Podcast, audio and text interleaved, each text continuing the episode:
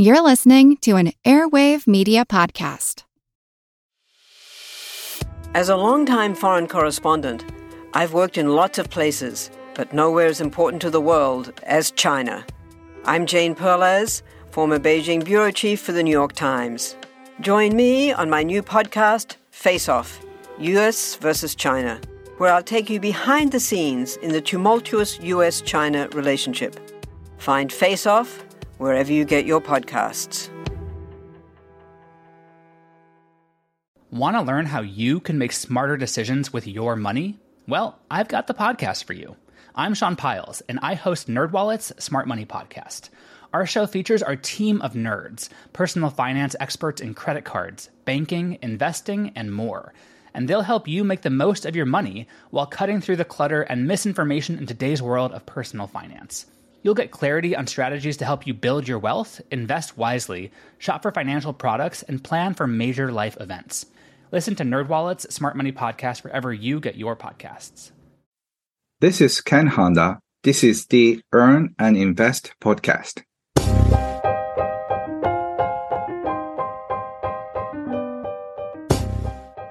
There was a time when I thought having money would make me happy. Often when I was unhappy, when I felt crushed by my workday or feeling the grind of being beholden to someone else's whims, I would daydream about what having enough looked like, whether it be a net worth number or some sort of passive income that would sustain my family and me. What I never did, however, is differentiate between the types of money that was coming in. Was it happy money or unhappy money? Was my money smiling at me? Hmm. While it sounds a little hokey, the concept goes well with my theories about intention. Good or happy intentions lead to good outcomes. Bad or unhappy intentions, well, you get the idea. Could the same be true for money? Well, my guest today says it is. Ken Honda is Japan's number one best-selling personal development guru and author of Happy Money: The Japanese Art of Making Peace with Your Money. Ken Honda, welcome to Earn and Invest. We were talking in the intro about happy money and unhappy money. And in the beginning of your book, you describe a scenario where someone is with you at a party and you say it's not uncommon for someone in Japanese culture to ask to look at the contents of your wallet. Is that really true? Does that happen in Japan all the time? Uh, around the time there's uh, um, TV uh, uh, programs and also uh, magazine articles. what kind of celebrities, celebrities wallets they have? Sometimes, wouldn't you be interested in, um, you know, President Obama's wallet, Justin Bieber, and kind of interesting. You know, they even have a wallet? So there was a huge interest and what kind of uh, wallet, a big, small, leather, just, just card holders. So uh, the people are crazy about that. So um, that's about the time. Not anymore, I think. At the time in the story you describe, this person asks to look at your wallet and they take a look at your cash and she wanted to see if the money was smiling at you. What exactly does that mean? I was so confused because I was surrounded by four or five people in a part at the party. And she, she was checking something. This is good. This is great. Oh, this is okay. And she put them all back in and then gave my wallet back and said, uh, you passed the test. All your money was smiling. I said, what? I passed the test. Sounds, sounds like a good news. And, uh, she said, so that means you must have made a lot of people happy and received money. And I said, wow, that's interesting. And he said, on the other hand, some people uh, take advantage of other people and, and make money, or they do what they don't like. So the money they earn that way is crying or sometimes angry in your wallet. And angry wallet, uh, angry money in your wallet can make you miserable, can bring uh, a lot of fighting energy in your house. So uh, you often fight over money because bad energy um, in your wallet uh, means bad energy in your house between the couples and also in your ho- household and, uh, and in the workplace too. So uh, in a in a company um, that's doing shady business and trying to uh, uh rip off uh, um, old people, for example, even though they are legal, uh, the energy there is not so happy. So she told me about uh, what um, money uh, carries certain energy, and I started thinking from that perspective, and uh, I've been really enjoying when I imagine.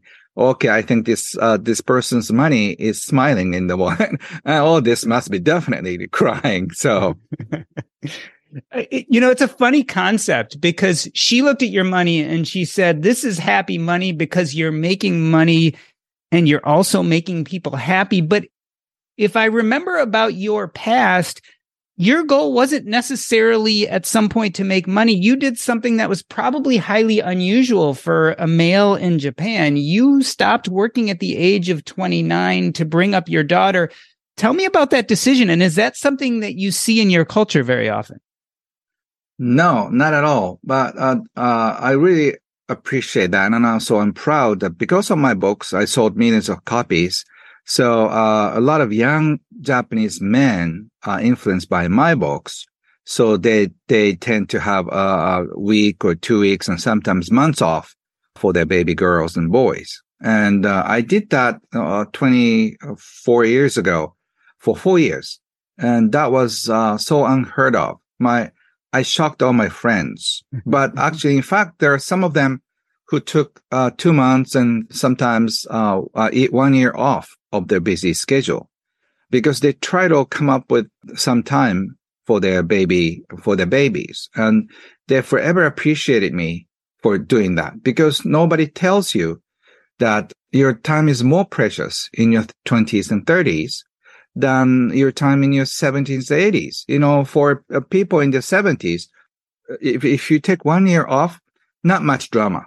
Yeah. But from your 29 to 30 or like 25 to 26, a lot of dramas. You know, meet, you meet new person, new job, and a lot of things happen. So if you can dedicate your one year for your family, that really changes everything.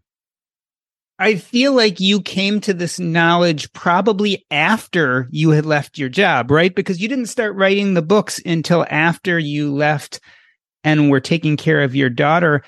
How mm-hmm. did this epiphany come? How did you come to this conclusion and realize, for instance, what you just told me that those years later on aren't the don't have in a sense almost even the same value as the as the younger years? So I was smart enough to uh, ask good questions. So in my twenties, I since I was twenty, um, I started asking good questions to uh, adults. So when my wife and I found that uh, she was pregnant, I just ask around people who are in their thirties and forties and fifties, what is the most important thing about child raising? Like you know, to protect self esteem of the baby, or just uh, spend more time, or just teach English, or I don't know a start musical, you know, um, training or whatever that is. Uh, what would you regret? And I thought like 10 different answers from 10 different people. And what's amazing is that 10 people said exactly the same thing to the words. They said, I wish I spent more time together.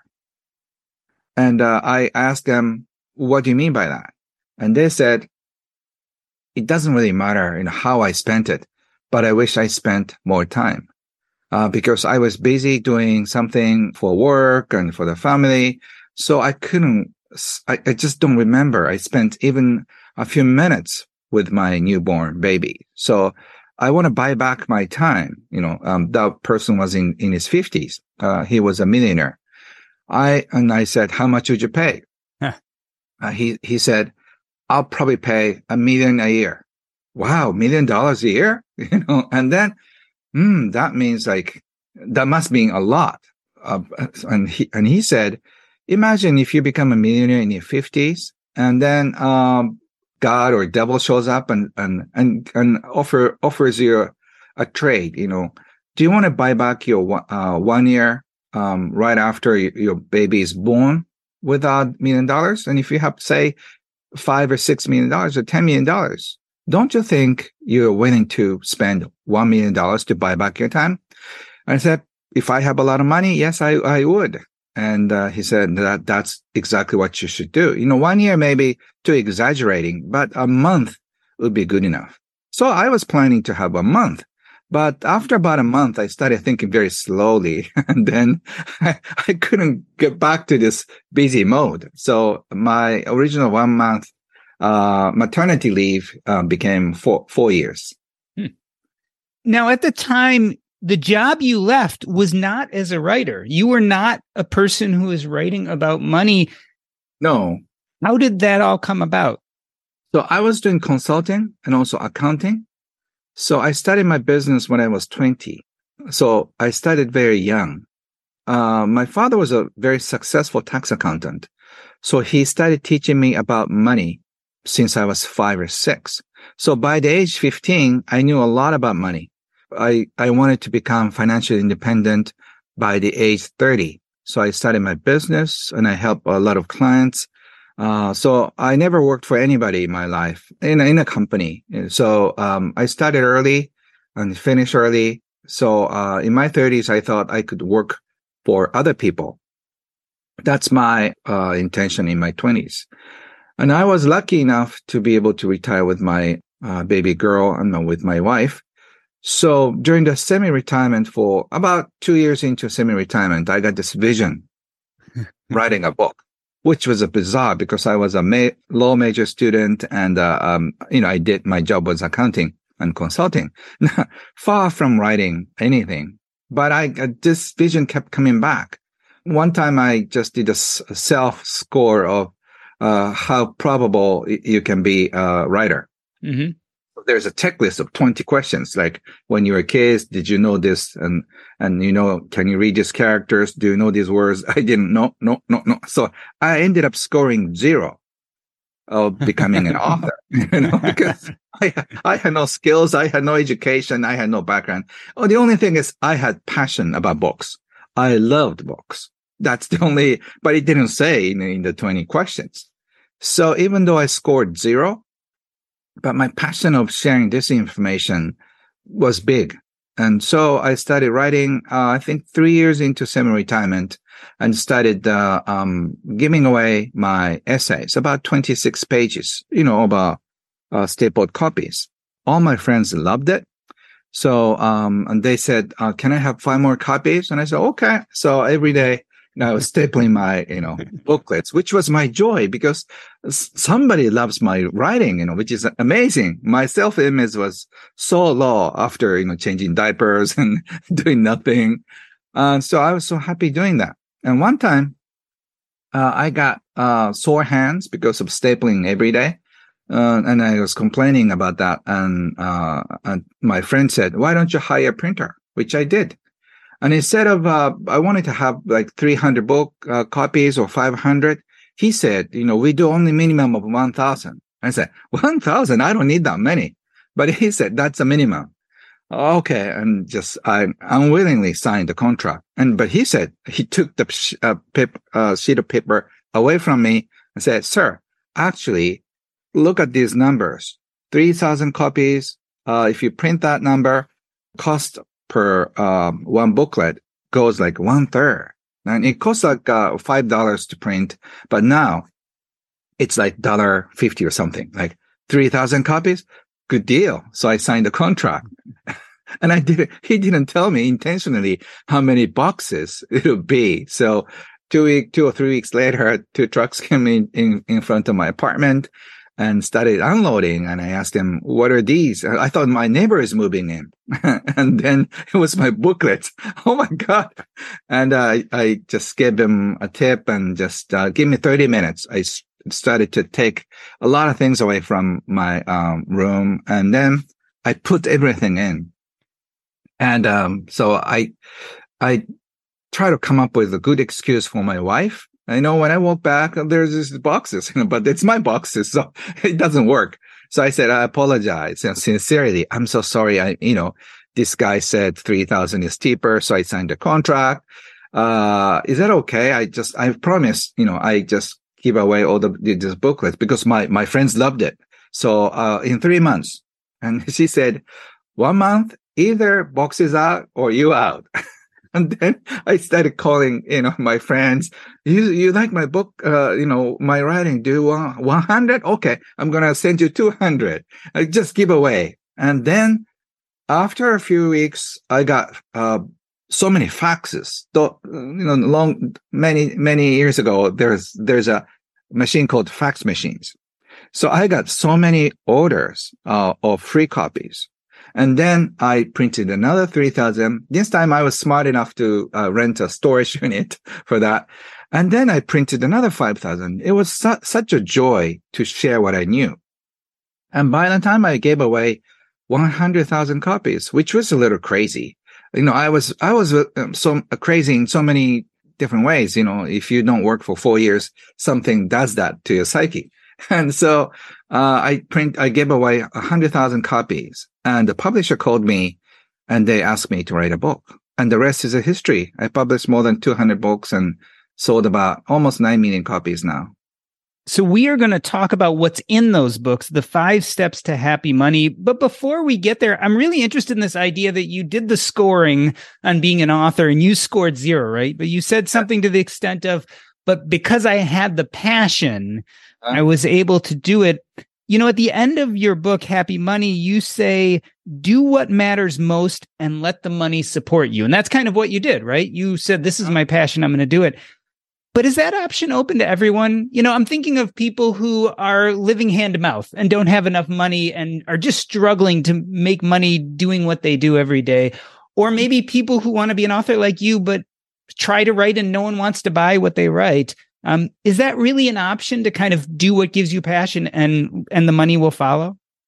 So I, I wrote a national bestsellers uh, about about ten years ago. Uh, the title goes, "Do what you love and make sure money follows you." And in that, uh, doing what you love is not all. It's about twenty percent of the whole thing. The rest, ninety percent, you have to set up a system. You have to work systematically on what you love. If you just, you know, follow your heart and, and do it for two days, it doesn't bring in any money because you have to go beyond uh, am- amateur level. You know, you have to go beyond professional level. You know, and uh, and then uh, either you're cooking, you're singing, you're uh, counseling, coaching, whatever that is. People don't pay you uh, if you're not good enough. So you have to be much, much better than just being good or ordinary. So that means uh, you have to find something that is, that you're truly, truly passionate about. So you don't care how many years it takes, uh, or h- how much, how much ever it takes to, to, to, finish it. My dream of becoming an author in English, uh, it took me 19 years. Hmm. I, I, I had a dream about 2000, uh, 2001 uh, or, or, or uh, almost like last millennium, right? And then uh, my English book came out in nine, uh, 2019. So it took me 18 years or 19 years. So your dream may not come true in two seconds. It takes time. All right. So let's then talk about the five steps to happy money. Maybe this is the pathway to some of those dreams. Step one is to shift out of the scarcity mindset. Mm-hmm. Is the scarcity mindset the human default? I mean, is that just what we all have to start with? I think so. Like, uh, just imagine ourselves in a caveman, uh, cave. I think I should say cave person's age at the time. So there's not much food, you know, there's no fridge. So, uh, we were all starving and we are all afraid that predators are going to catch us and eat us. Uh, so we were all afraid. So I think being in fear is just a, a survival mechanism. So, um, not moving out, not, or not taking action is uh, the best strategy. I think uh, our ancestors are the ones who are so coward and didn't come out of the small cave or didn't come down from the trees. All those, uh, like, uh, people who are like Steve Jobs type of uh, risk takers, they took an adventure and then they never return because curiosity kills, I think, uh, cave people. We are the, so we are the, the descendants of uh, coward people. That's how we survived. So in, in, in deep our uh, conscious level, taking actions and making a change could be a potential danger. So that's why we are afraid of making changes. So that's in our system. So, um, we have to be aware that's our default. But also we are the ancestors of risk takers. We, you know, we took thousands of miles uh, trip and then uh, we uh, we just sail around uh, uh hundreds of miles uh, from nowhere, and then a lot of people must have died. But we are the descendants of a proud, you know, risk takers. So we have a, a mixture of both. And in order to shift out of the scarcity mentality, is that you have to really see abundance everywhere. So, um, for example, when I became an author 20 years ago, people said, "Oh, people are not going to read books." Uh, you know, sorry, it's a bad timing. You know, nobody's reading, and you know this this little machine, you you can read it uh, online, so nobody carries uh, uh, paper books anymore. And there was partially right because you know the the whole sales of books are diminishing, but I sold, uh, including my booklets, 10 million books have been read by people. So they were not um, right about people don't read books anymore.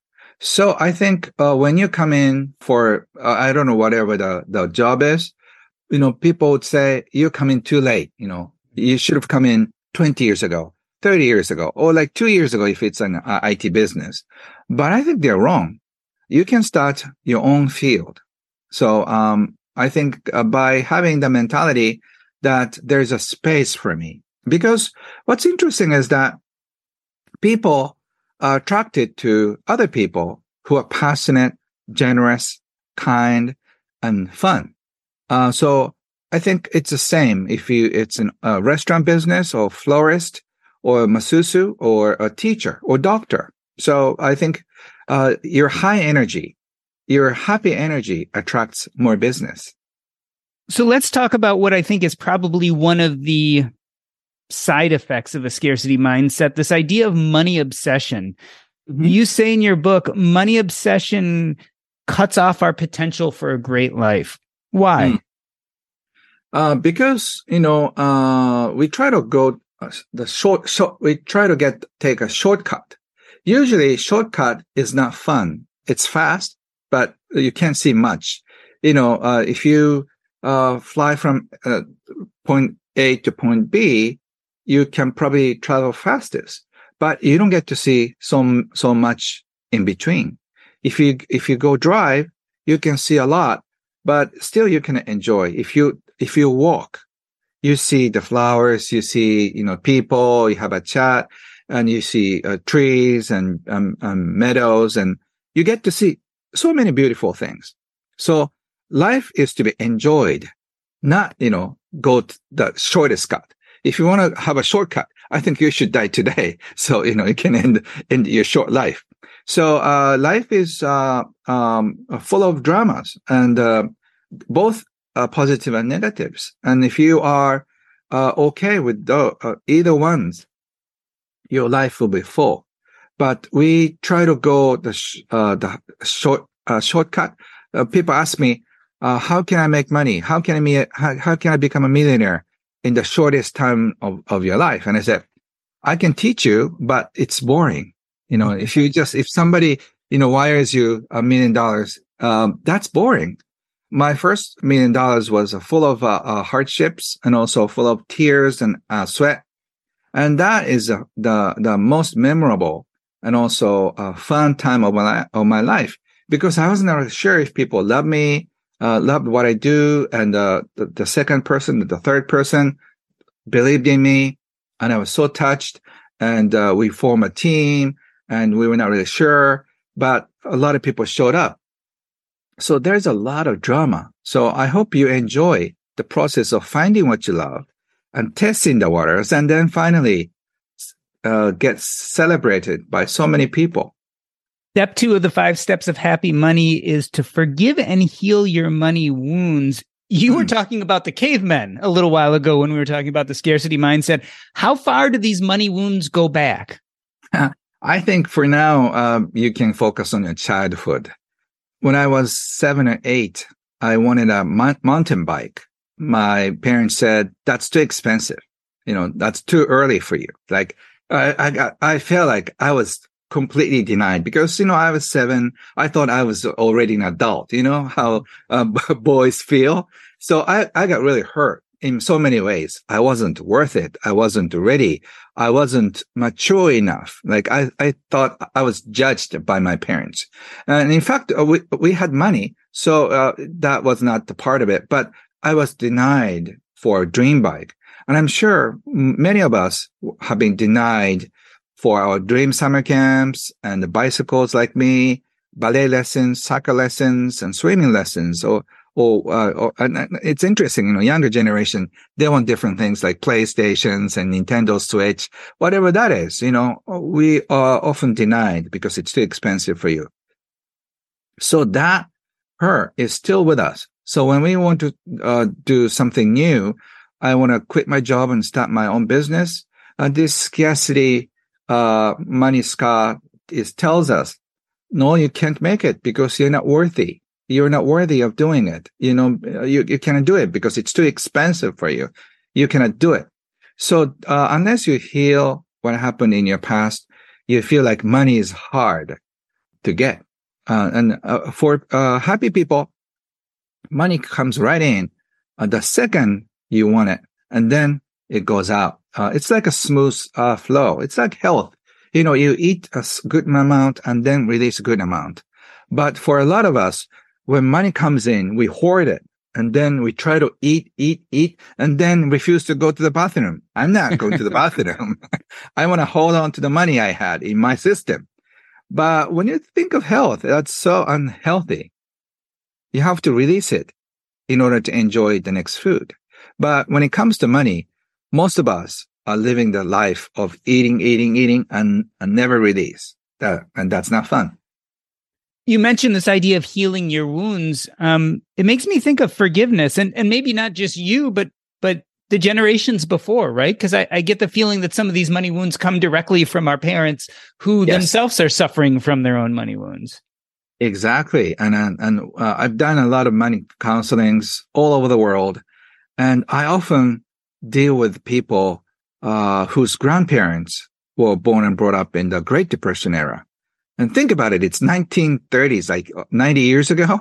And, but the, the money scars that, uh, your grandparents, uh, experienced as a child, uh, as children, it was passed on to your parents' generation and then you. It makes sense when I do a money counseling to ask, uh, what your parents' background and, and, and, uh, your grandparents' background. And I can sense why the reason why you cannot uh, leave your company that you're working for and start your own business is that you are so scared because of this uh, money scars that happened to your grandparents eight years ago.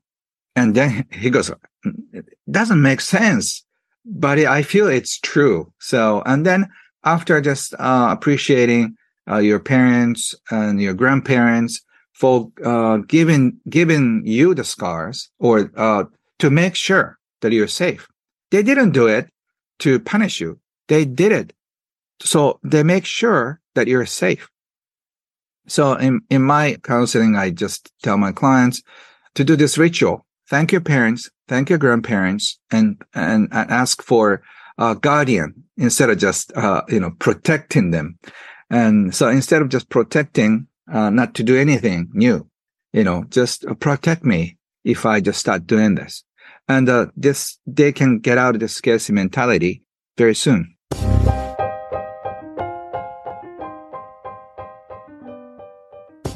We are talking to Ken Honda about the five steps to happy money. We are going to take a short break. I'm Doc G, and this is the Earn and Invest podcast.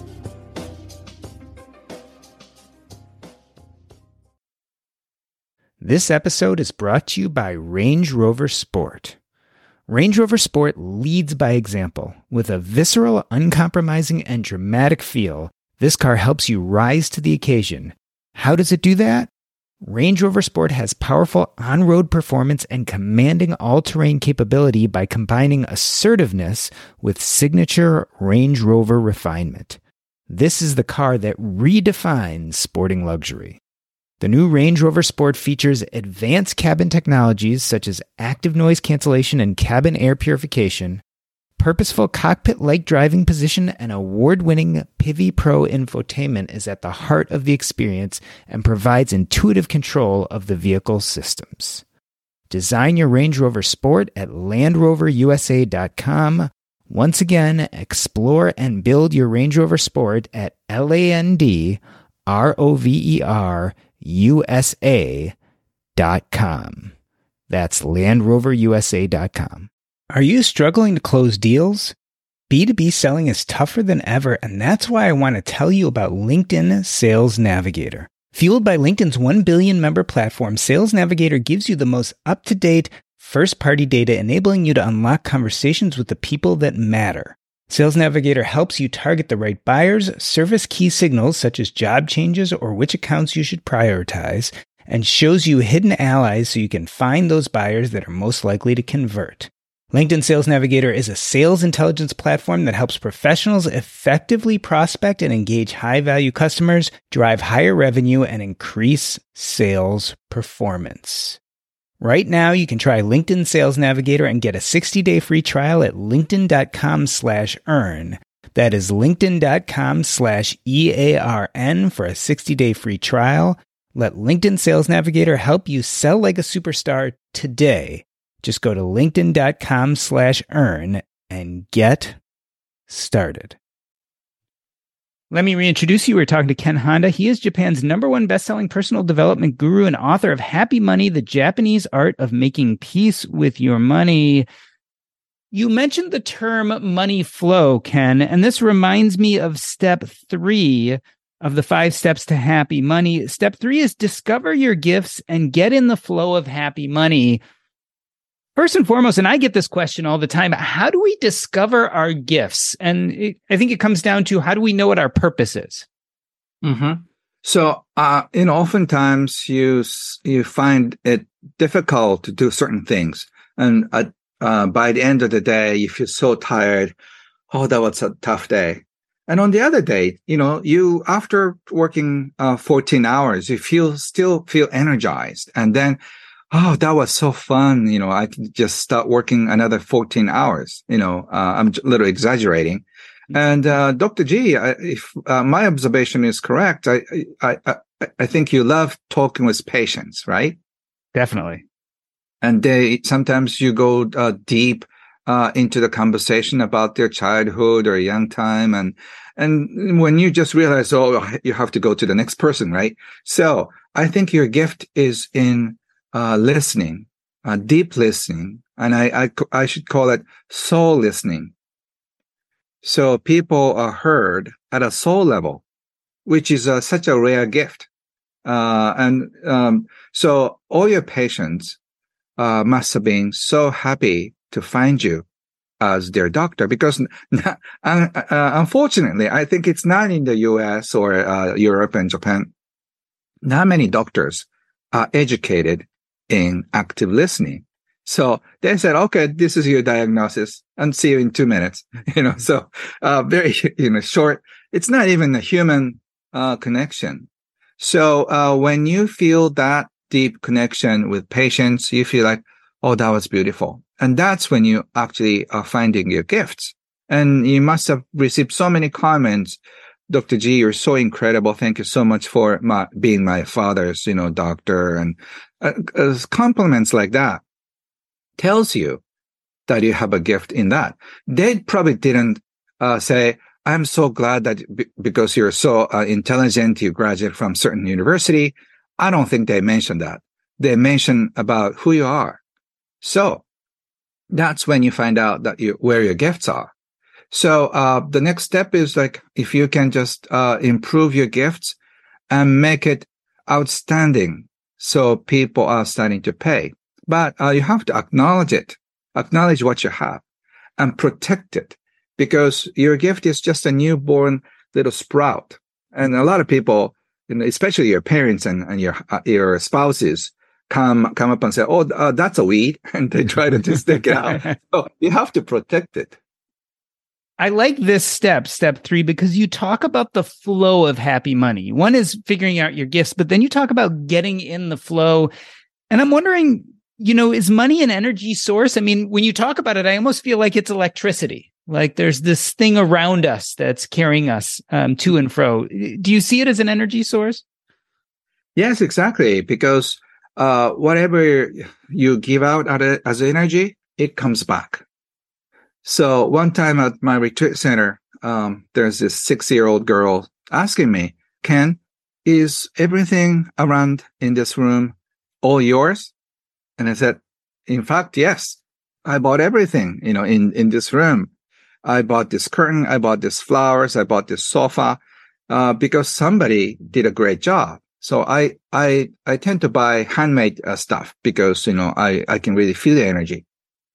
So I was telling this little girl, you know, a lot of people pay me uh, happy money. So with that happy money, I bought all these uh, happy goods. So I'm surrounded by happy energy. Isn't that fun? And she said, that's, that's sweet. is what she said. So if you're surrounded by good energy as a result of servicing other people, good energy, you receive, you receive happy money and then buy happy goods. So you're surrounded by happy energy.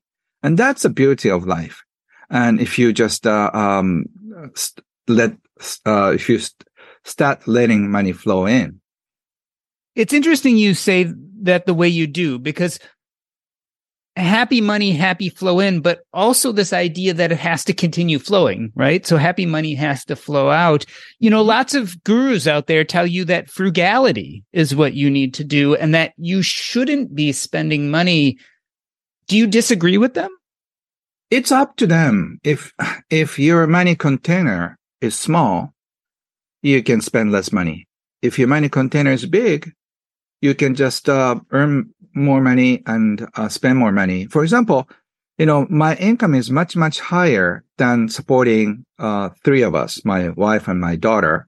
And so I'm supporting uh, a, a, lot of other families by my personal basic income. So I support them uh, in, in, ways that uh, they can get their life together and then start, you know, just doing something else. So I, I don't need the income uh, as much as I earn, but the income I receive can be used for other people too.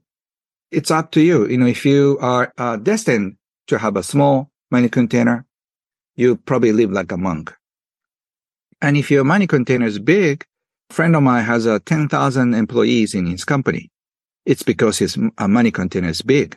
So he, he gets, he generates millions of dollars and then uh, millions of dollars are paid as a salary. So we all have a purpose. We all have a, a role in a society. Most important thing is finding your own seat is super important because we tend to find a seat in the wrong section. It's an interesting idea. And I think that goes well with the fourth step of the five steps of happy money, which is trust life. And mm. that almost sounds passive to me. And I feel like we've been having a very active conversation about what you can do to have happy money. Tell me about trust life. And you say specifically it can't coexist with fear. Elaborate on that for me. When we think of future, does that make you feel uh, welcome and then happy? Or when you think of future, do you feel in anxiety or do you feel fear?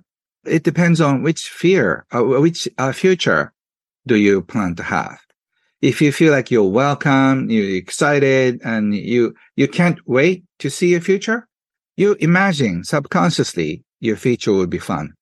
And if you're in a fear mode, survival mode, or worry mode, that means your future will be miserable.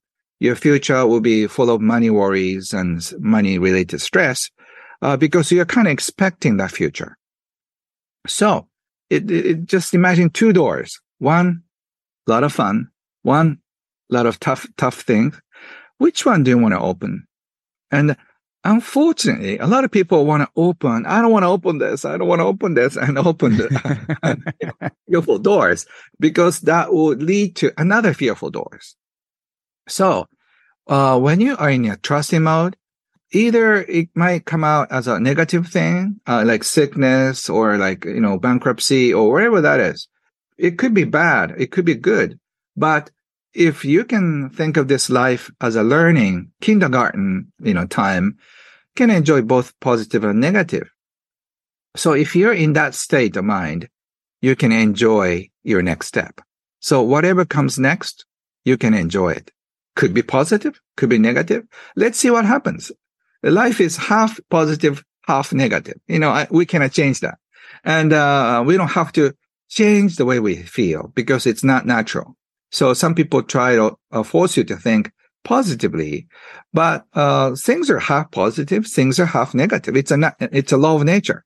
So I think it's, it's, it's easier for us to adapt to this nature. Enjoy both.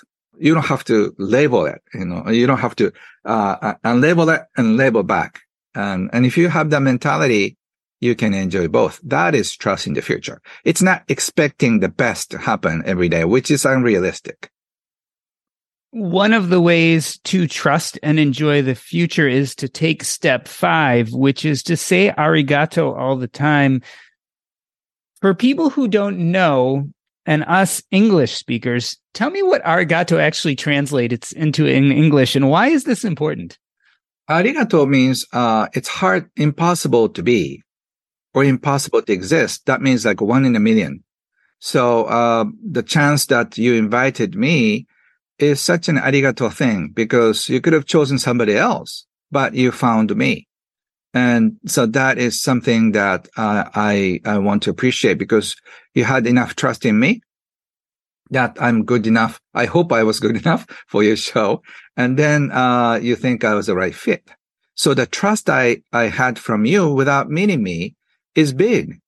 So that's like impossible. So impossible thing is keeps happening. That is what I think a miracle.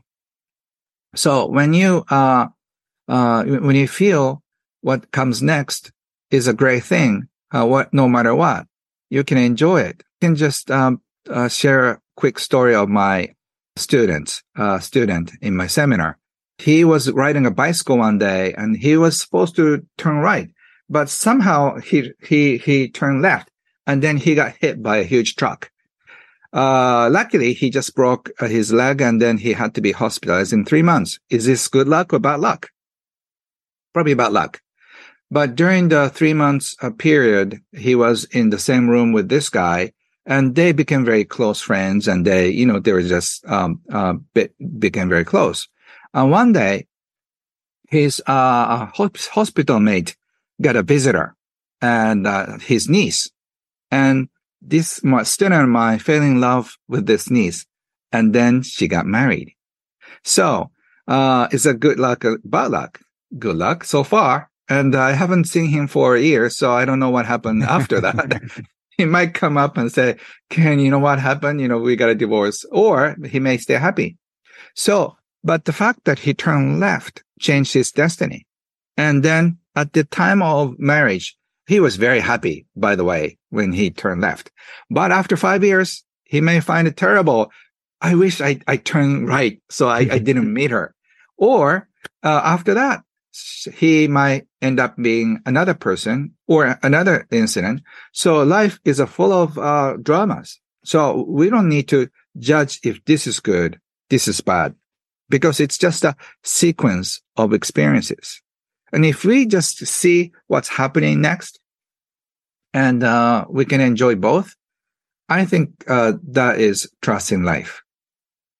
The interesting thing that I think after reading this the first time, I did a little bit of a dub- double take is this idea that we should be saying arigato when money comes in, but we should also be saying it when it comes out, when it goes out. Why yes. is that important? Because we get something in exchange for money uh, like at the restaurant, you know, uh, we're not, we're not giving money. We are, we receive food and services and hospitality, uh, in exchange for the money. So we can give that money to the, the cashier or the t- a waiter, a waiting person in appreciation for the services.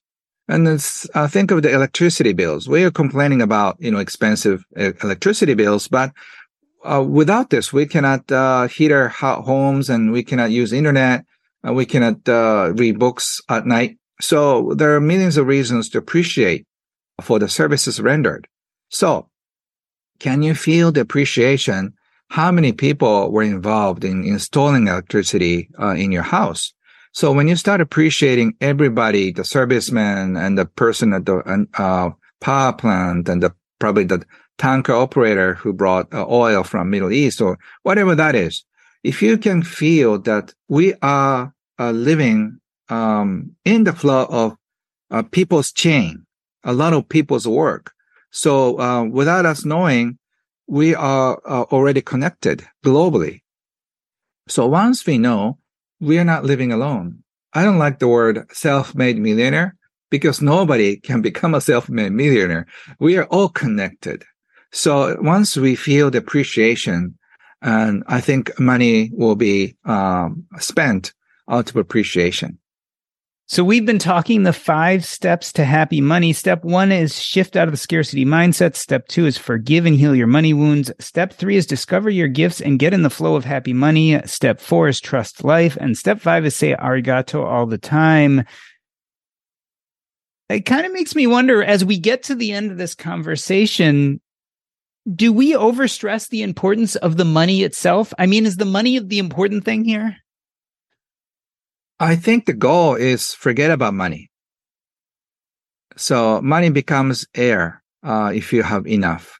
So money is uh, uh, ice, icy things. You know, when you're living in a cold war uh, place, you know, uh, money is frozen, so you get uh, fro- fro- frozen bites, and it's pointy. So money is dangerous when it's frozen.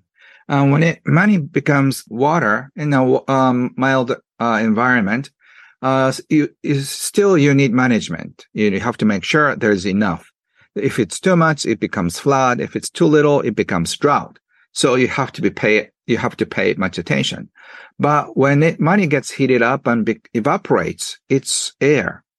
So we don't complain our neighbors are sniffing more air. you know, there's enough. So, uh, I don't think of money in, on, on daily life. When I pay taxes, like, I, I, wow, that's a big number. Uh, and, and then I appreciate because I, uh, the reason I'm paying so much taxes is that I, I earned so much money. You know, happy money came in in my life in such a big way. I try to come up with all the faces and, and, and people who pay me happy money.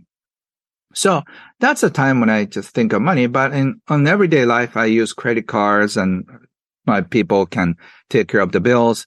Uh, I don't see money in everyday life. But because I'm, I know that in a huge way, uh, beautiful energy comes in and beautiful energy moves out. So if you have more than enough and if you make more than you spend, you don't have to worry uh, about money for the rest of your life. So I hope all the viewers and listeners, if, if you want to know more about money, I think the goal is to forget about money. And if, if you start focusing on what's more important the money, I think you pass the money test. In the US right now, there's lots of excitement about this idea of hitting financial independence at an early age, like you did, right? And retiring early. I'm wondering your thoughts about retirement because in your book, you almost never mention it and it almost seems beside the point. Yes, because, uh, you know, what do you retire for? Do you want to retire for recognition? Do, do you want to retire that you want to show off your what you have? But retirement could be very boring. So I was uh, I I had the happiest time because I had a baby. But if I was a, if I was a single guy, I, I wouldn't retire because it's too boring. You know, it, I I retired. It's because of uh, a precious time. It was a time of nesting for my family. But I, I'm not planning to retire soon. So uh, retire when you're young and then go back to work and work uh, for the rest of your life. I think that's uh, the ideal life. So don't retire if you like what you do, but you can retire for a few years for your baby babies or your, for your loved ones because nesting is very important. Uh, your life will be built on the basis of, of that nest, nesting. So, uh, retire young is not necessarily the most important thing. I think most important thing is after re- little retirement, what are you going to do to fulfill your life, fulfill your soul? I think it's more important than just retire young and play golf all day, unless you're a golfer. Well, Ken, I wanted to thank you for coming on the show today. What I really take from this conversation is this idea that if we do what matters to us, happy money will flow in because it will be supporting us doing what matters. And then if we spend on things that are important to us and let that happy money flow out, we eventually won't have to worry about money at all. And I think that's really the purpose I wanted to end this episode the way I end every episode by asking you what is up next in your life. And specifically, if people have questions or want to follow up with you, what's the best way for them to do that? So I feel so shy about doing this in English, but now I'm coming out of uh, this small hiding place. And uh, I started English community called Arigato Living Community. You can find all the information at kenhonda.com. I, um, I do a sharing and uh, Q&A every month um, depending on the time, sometimes for North American audience, North and uh, Central South American audience, sometimes for European African audience. But I do that once or twice a month. So uh, you can ask me any questions. And, uh, um, that is a community. And, uh, I start teaching, um, outside of Japan. So I hope one day I'm going to meet you in person and just, I want to listen in uh, all your incredible stories of happy money. Well, the book is Happy Money, the Japanese art of making peace with your money. Ken Honda, thank you for coming on the Earn and Invest podcast. Dr. J, thank you so much. That's such a great honor for me to be uh, spending time with you. Thank you. Arigato. Arigato, and that's a wrap.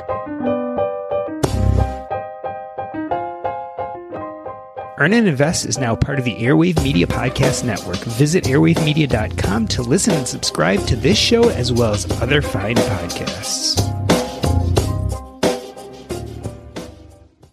I recently did a Substack on this idea of purpose and whether you Googled your name, would your sense of purpose be clear? If someone was to go on Google, put your name in, would they get a good idea of what your purpose in life is? The reason why I asked this question is a bunch of months back when I was at the Bogleheads conference and I was being interviewed by Christine Benz. We were talking about purpose. And one of the ways that I really connected to my sense of purpose and identity, how I knew being a writer was really important to me, is I Googled my name and under the subheading, it said writer. So in other words, Google had identified me as an author or writer, and that felt so good deeply down inside. And it made me think of all of you out there in our community struggling with what purpose and identity mean in your lives. When was the last time you Googled your name? And when you did, did a sense of purpose that you connect with come up? Now, clearly not everyone is on Google. We don't all live our lives that out loud, but I guess I would ask the same question if you went to your family and friends and said, what is my sense of purpose? Would they readily have an answer?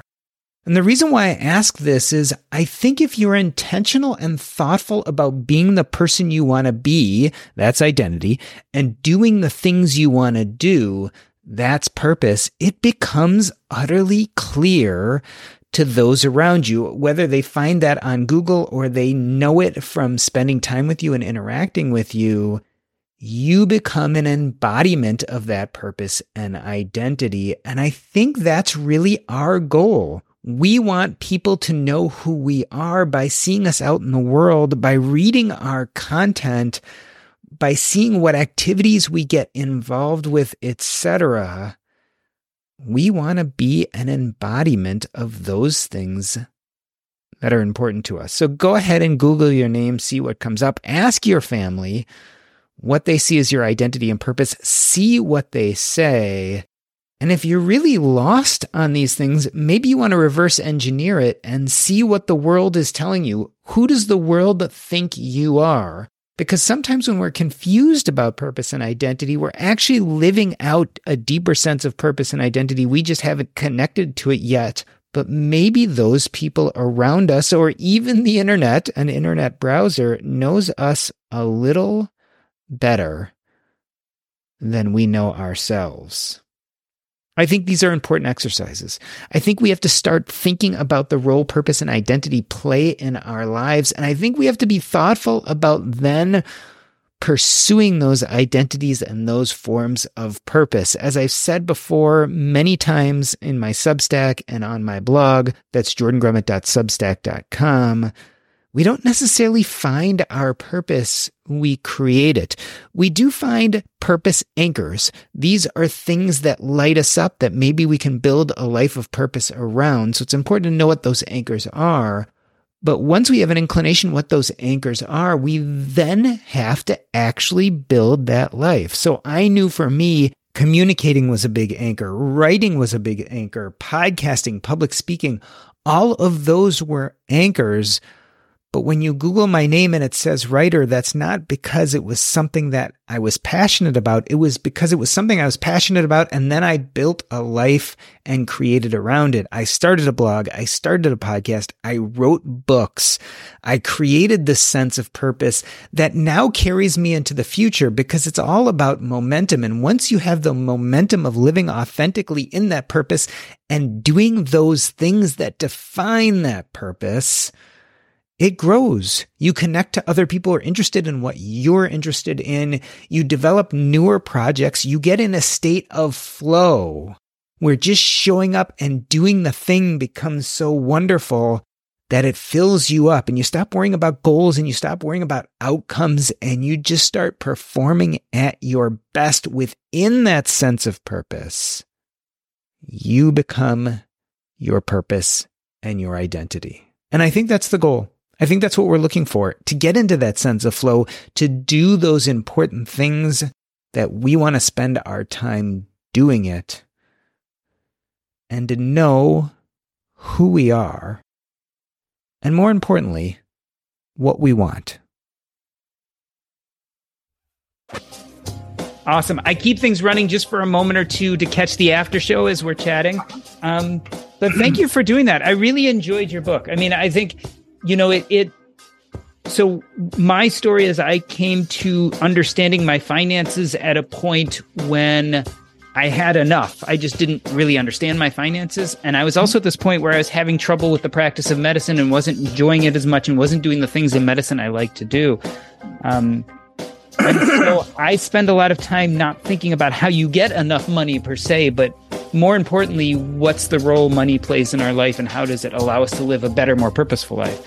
And so I really enjoyed reading your book because I think, you know, we're very much aligned in this idea of what yes. money should do for you and how it is in a sense i call it potential energy right it's this potential energy that allows you a tool to do all sorts of things but yes. above and beyond that it has mm-hmm. no other importance and so yes. i love this i love this more spiritual idea too that you kind of welcome in the happy energy of money into your life when you do things that are meaningful and important to you um, and then you can spread that happy energy back out into the world and money just happens to be one of those forms we do that mm-hmm. and i think you're the dr you're the living example so i'm so proud of you I try. I try to be. so I, I try to be.